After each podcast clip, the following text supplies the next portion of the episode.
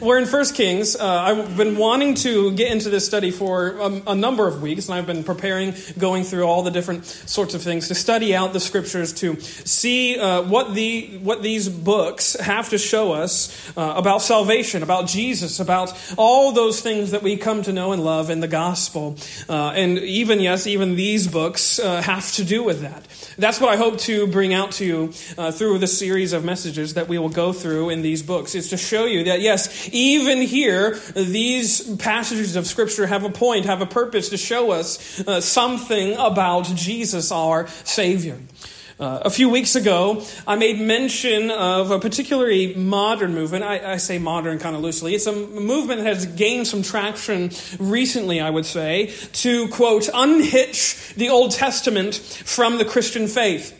Uh, this is particularly evident in one particular pastor who I will leave unnamed, an even prominent evangelical pastor, perhaps, uh, who actually said from his pulpit that Christians need to unhitch the Old Testament from their faith.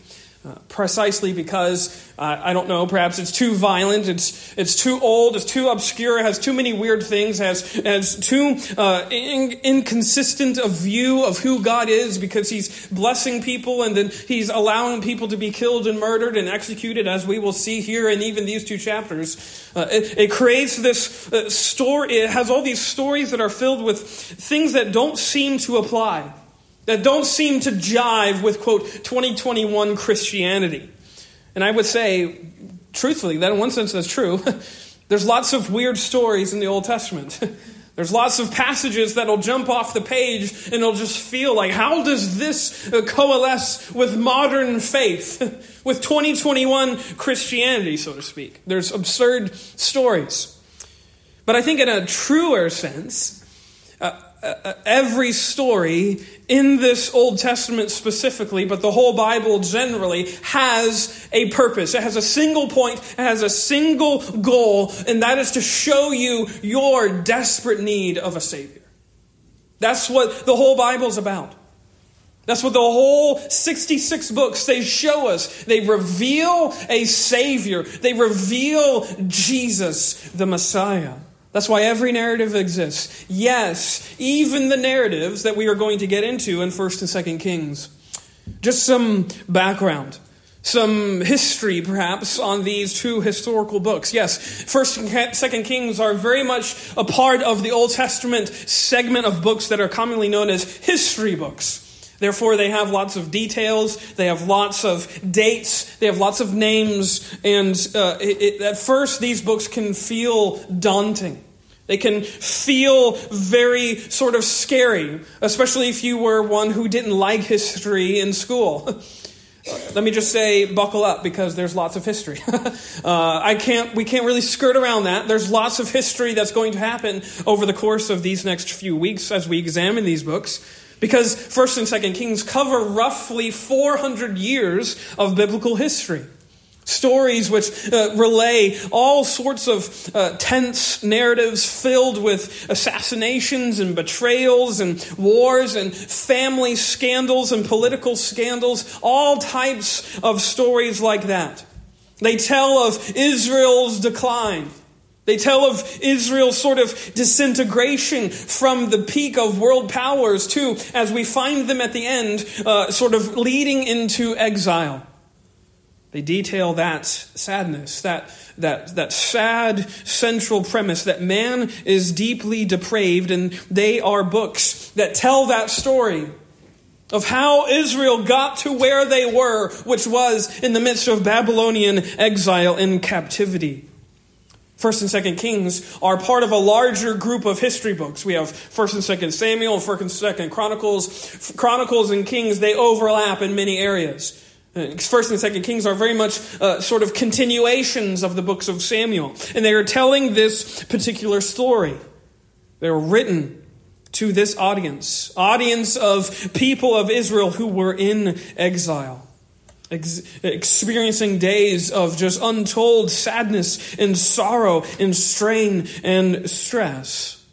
And these books exist to sort of explain how, how they got to this point, what led to this eventual outcome. why they had gone from prosperity to now being sort of defeated, why they were the way they were. That's what these books tell us. They tell us that story. And of course, they are historical. As we noted, they are part of the, the segment of Old Testament history books, but they are not primarily historical. And what I mean by that is, is that they are not composed of a comprehensive view of Israelite history. Actually, if you examine it out, they are actually sort of segmented parts of history. As if the historian who is compiling these books together sort of picked and chose which stories he wanted to include to lead his audience to a particular point. And that's what you have to see as you examine these books is that they are not comprehensive. They are actually very specific. He's specific in the story that he's trying to tell. He wants them to come to a certain conclusion. He could have been more exhaustive, if you can imagine. He covers 400 years of history, but he could have been more detailed. He could have been more sort of uh, uh, uh, meticulous about what he's covering and including. There are portions of Israelites of Israel's history that aren't covered if we read these books from book from from uh, the title page to the end of them. And what that means is not that we can't trust what we have, but what we have is just that much more significant. What you have in front of you is significant because, as we know from the New Testament, these are Holy Spirit inspired versions of what happened to Israel. That God breathed out and the words were, came to men who wrote under the inspiration of the Holy Spirit, and that these books are addressing specific theological issues, yes, in their day, but I would say even to in our day as well. They're given to us to make a particular point. And I would say, summarize it very basically, which is distrust in God leads to disaster. Distrust in God leads to ruin. It leads to something that is fatal. For, yes, an entire nation, but yes, for individuals too. It leads to ruin. It leads to devastation. You see here in these, these books, especially, the disintegration of God's people's faith. So we can say this to summarize it this is what happens when Jesus is not king. This is what is going to occur when Jesus is not the only sovereign, yes, of your nation, yes, of your heart and life as well.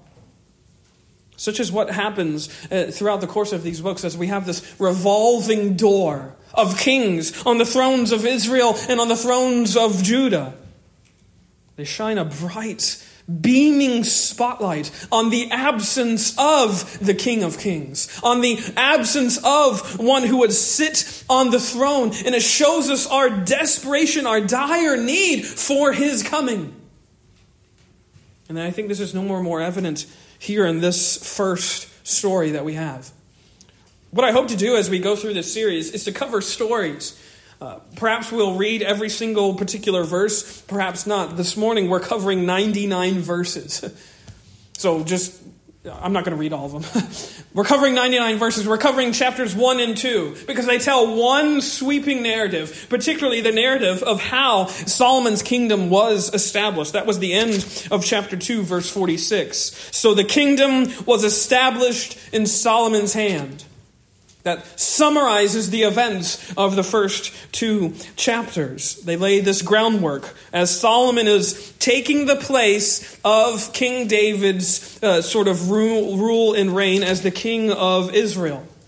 And the opening words of chapter 1 give us a sense of the frightful state of affairs in which Israel has now found herself. Listen to verse 1 of chapter 1. Now, King David was old and advanced in age, although they covered him with bedclothes, he could not get warm. Here we see that now at this point, the prophet Samuel, he has already passed on. He is dead. He has uh, gone the way of his fathers, and now King David himself is dying. He's laying on a bed and he is sick. He is ill. He, is can, he cannot get warm, it says. He is very sick to the point of dying. And such is not just specifically for David, but it's meant to show us sort of the, the fractured state that Israel is now finding herself in. The Israelite ideal himself is dying. David was the epitome of Israelite hope and transcendence and power and might. He was the king that God had chosen, and through him a promise had come that an eternal throne was going to be established. It's the covenant from 2 Samuel 7. But now he's old, very near death. He's weak.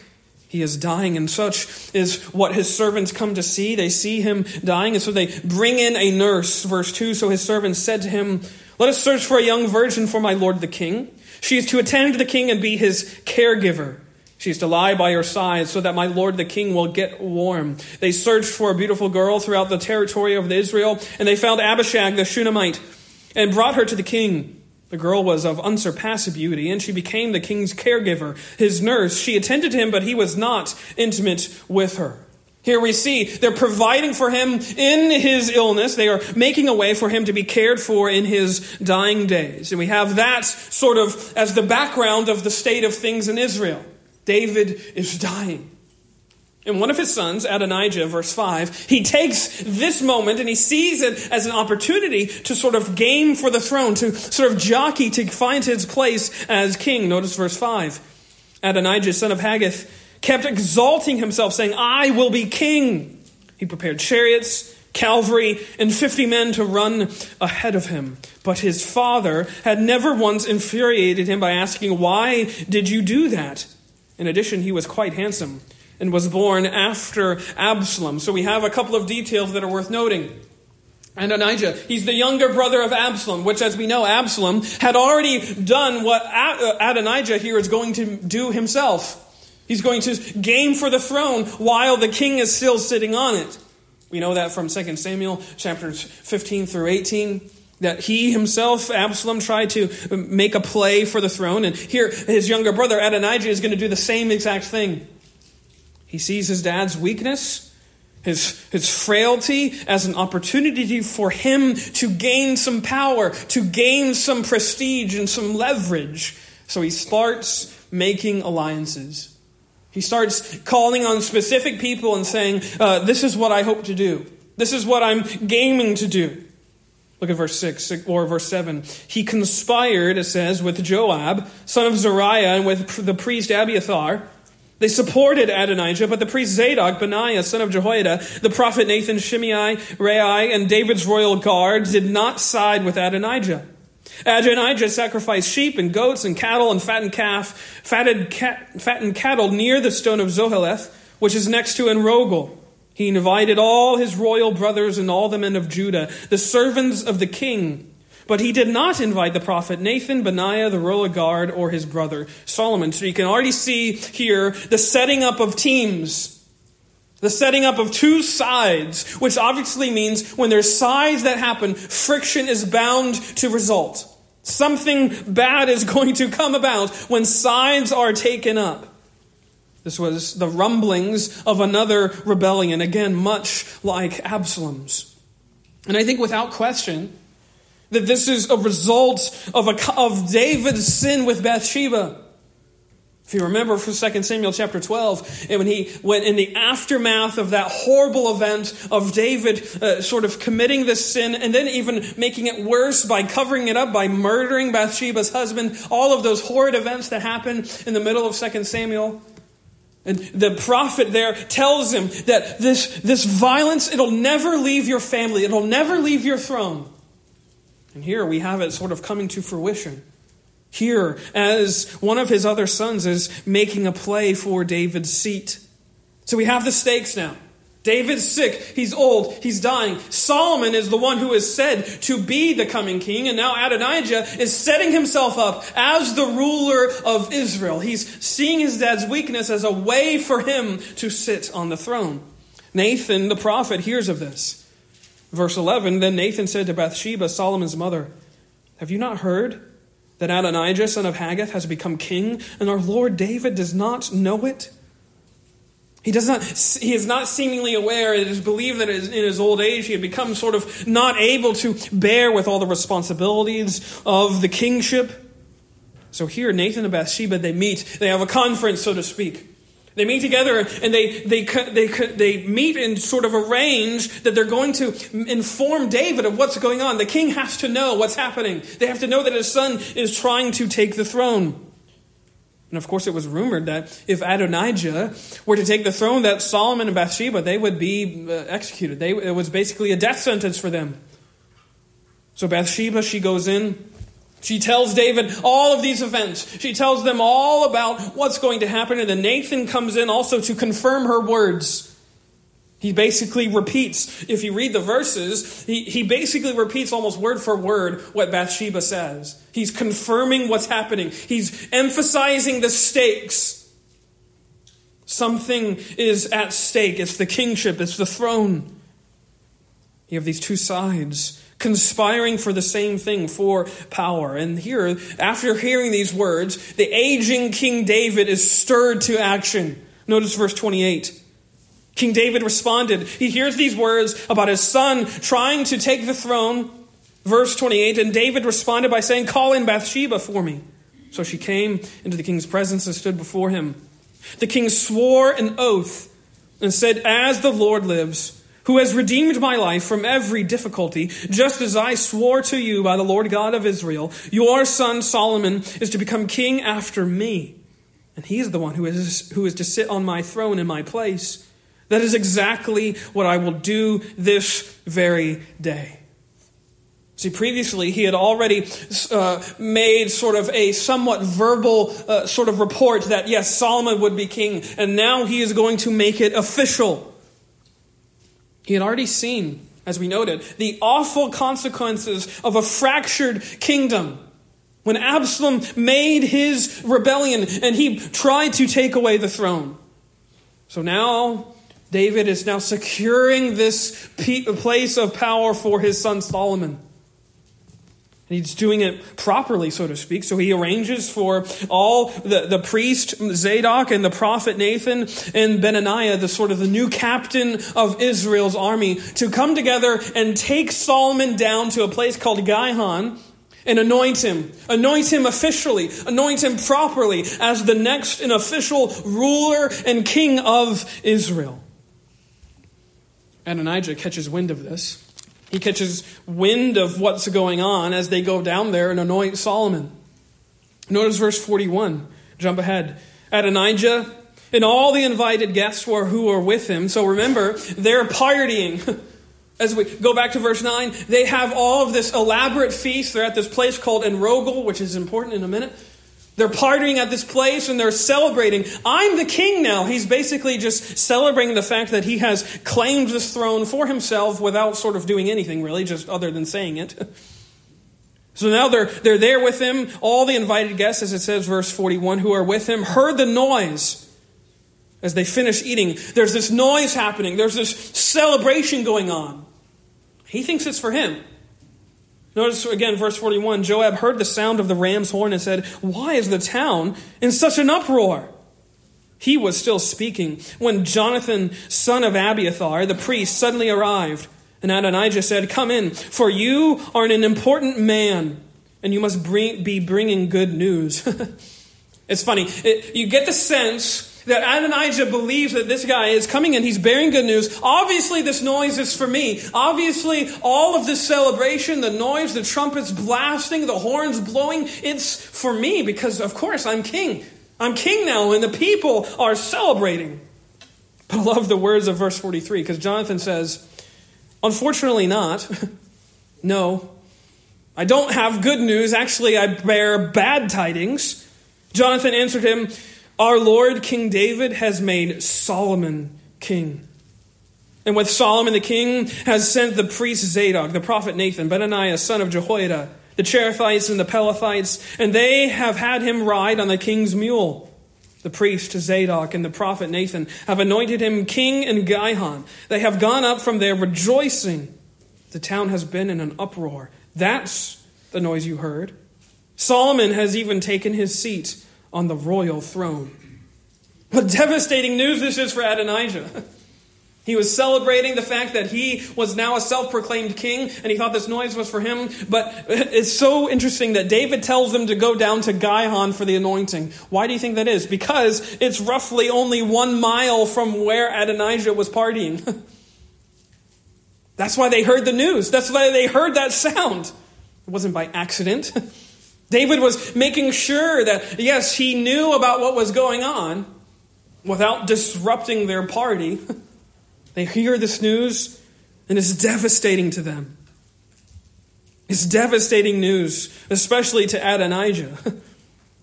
puts, definitely puts a damper on the party. Look at verse 49.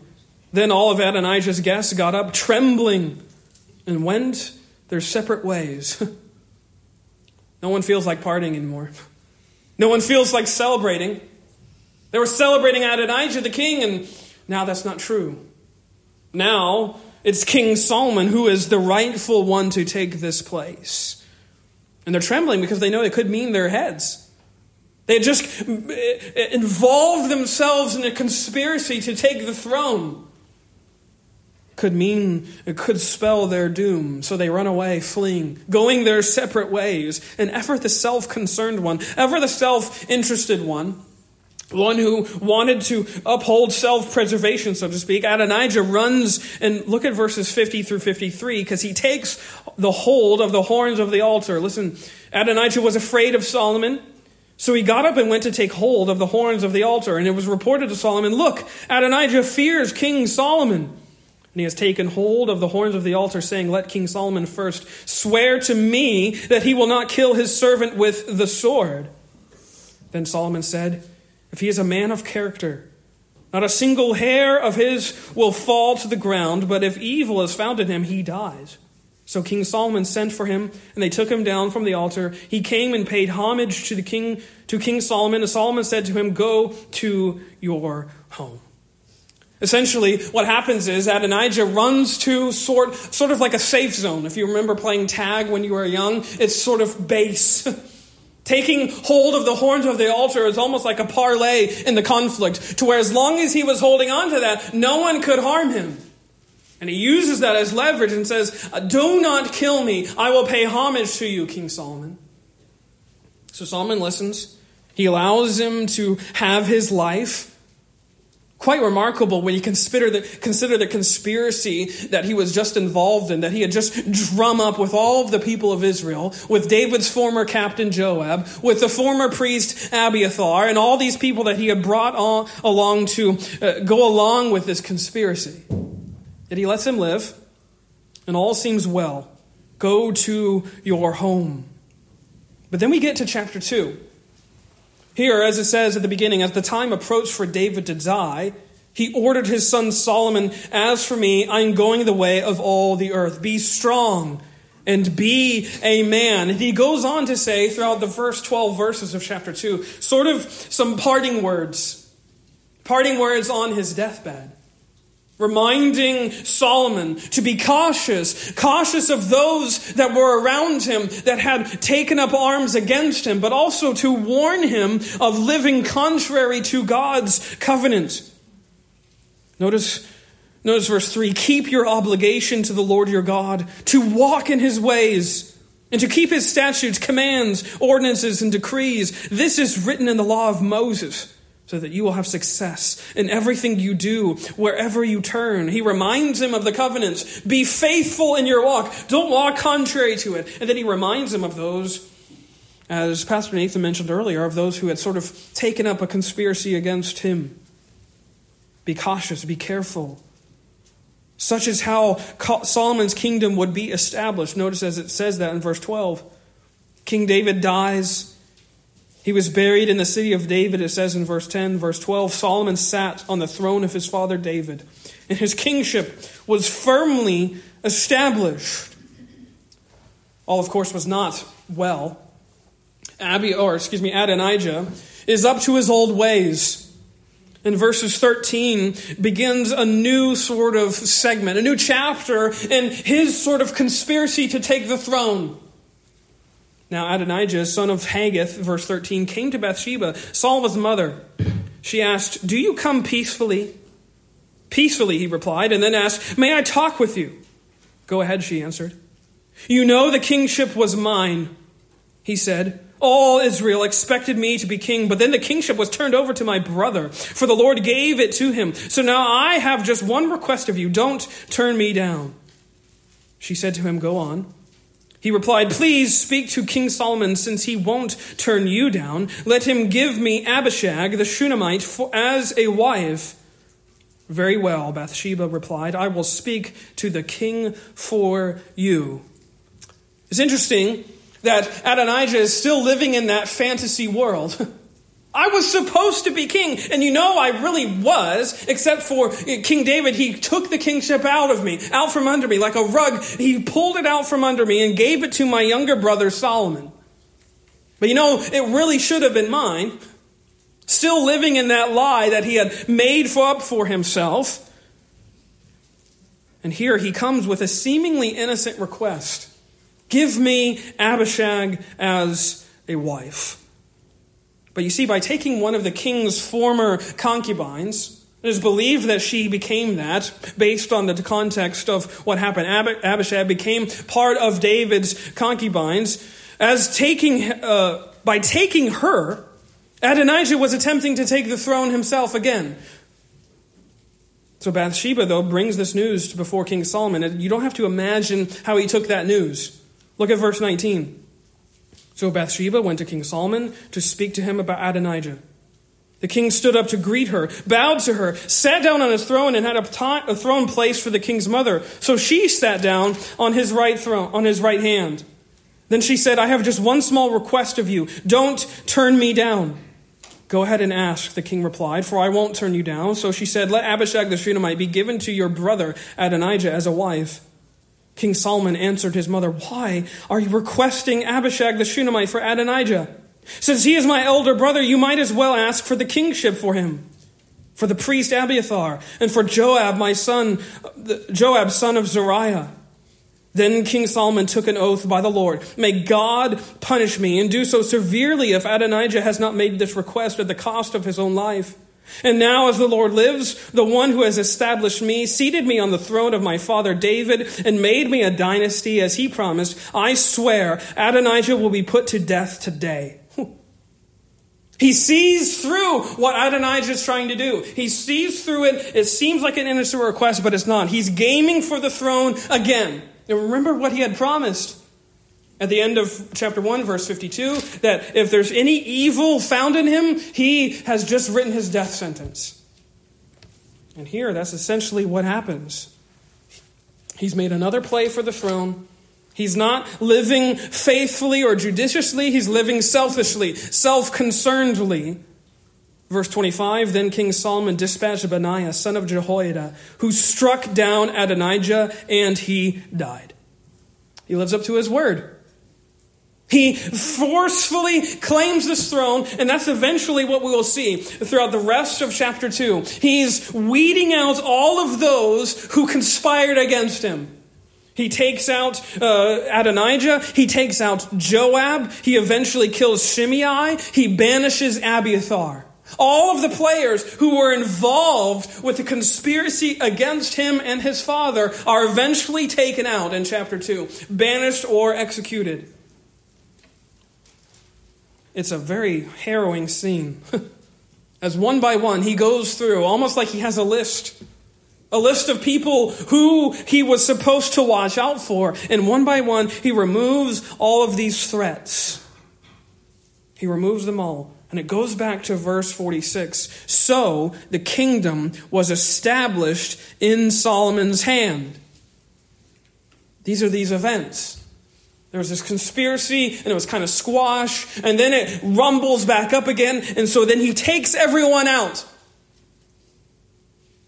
That word establish is mentioned four times in this chapter.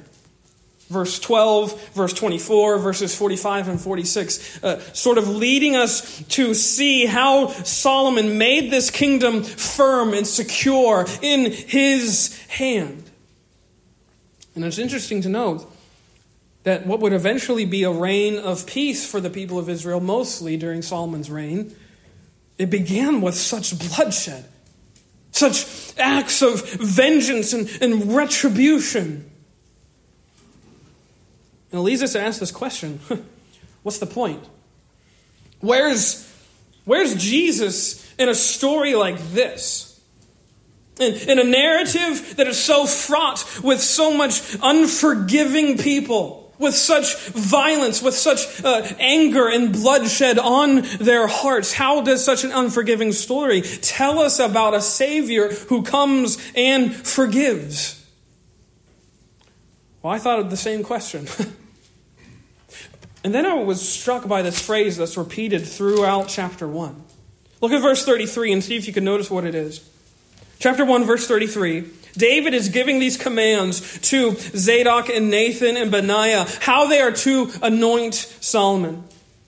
The king said to them, verse 43, or excuse me, 33, Take my servants with you, have my son Solomon ride on my own mule, and take him down to Gihon.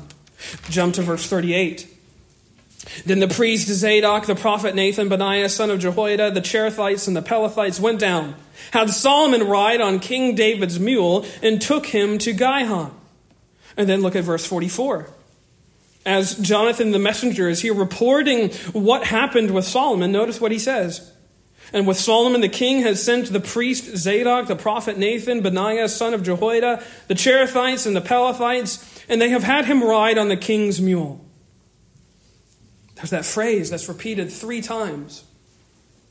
That they had Solomon ride on the king's mule. This was, of course, a normal way in which kings were recognized by their people. For one to ride on one of the king's horses or mules, it was essentially to take his place on the throne. And here is a public way of showing everyone who is king is sanctioned by David. He's riding on the king's mule. He's coming before his people as the new exalted one, as the new one who was anointed as the king of Israel. What does that phrase bring to mind, though? Hopefully, it brings to mind what we're going to be celebrating in three weeks from now Palm Sunday. When another king made his entry into the kingdom on a borrowed mule. King Jesus. I was struck by these verses. Look at, or you don't have to look, I'll just read them to you. John 12, verse 12 through 16. This is that moment in the Gospels when Jesus is making his triumphal entry. The next day, John 12 says, when the large crowd that had come to the festival heard that Jesus was coming to Jerusalem, they took palm branches and went out to meet him. They kept shouting, Hosanna! Blessed is he who comes in the name of the Lord, the King of Israel. Jesus found a young donkey and sat on it, just as it is written Do not be afraid, daughter of Zion. Look, your king is coming, sitting on a donkey's colt. His disciples did not understand these things at first. However, when Jesus was glorified, then they remembered that these things had been written about him and that they had done these things to him. We have here this amazing contrast between two entries into the kingdom. The same kingdom, by the way, in the same, uh, in a very similar matter. Solomon secures the kingdom through violence by swiftly killing all of his enemies. That's how he firmly, firmly establishes his kingdom. Jesus, he secures his kingdom through sacrifice by taking the place of his enemies in death, by being killed on behalf of his enemies' sake. Disruption follows Solomon's entrance into the kingdom, and yet when Jesus comes in, deliverance follows him. It adds weight to what Jesus says in Matthew 12 that he is one who is greater than Solomon. He is in your midst. This truly is what we are to see here, I think. That Jesus is the King of Kings. Jesus is the one whose throne is stronger and better than any and every other sovereign. He is an undying king who cannot be conquered even by death, but because he conquers death, he's better than David. He's wiser than Solomon. He's a ruler and one whose reign will never see an end. He is the king of all kings, and he is the only one in whose hope we are to have hope. And even now, he's ruling from his heavenly throne. This is so prevalent for me throughout these passages. That even as all of this confusion and chaos and disaster is ruining what Israel has in front of them, there is one who is on his throne and he hasn't left it. Our present disaster is no reason to believe that the throne of heaven is vacant. He still sits on it as the one true king of all. This is our confident hope. And it's so confident it can be believed as though it were concrete that Jesus has ascended at the rightful place as King of all kings. That's where he is right now.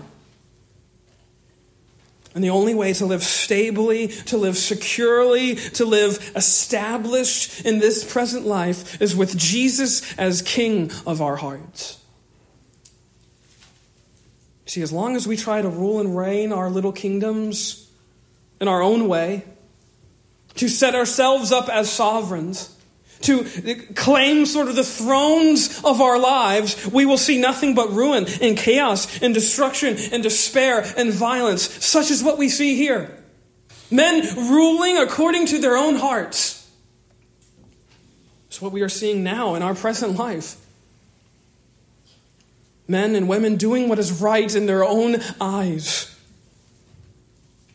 Through it all, though, we see this Jesus the one who would uh, sort of come and fulfill and make right all of these wrongs that we see, that he too would come and ride on that donkey into the kingdom as the true and better king of all kings. He's king of kings right now, but let's ask that question Is he king of your heart?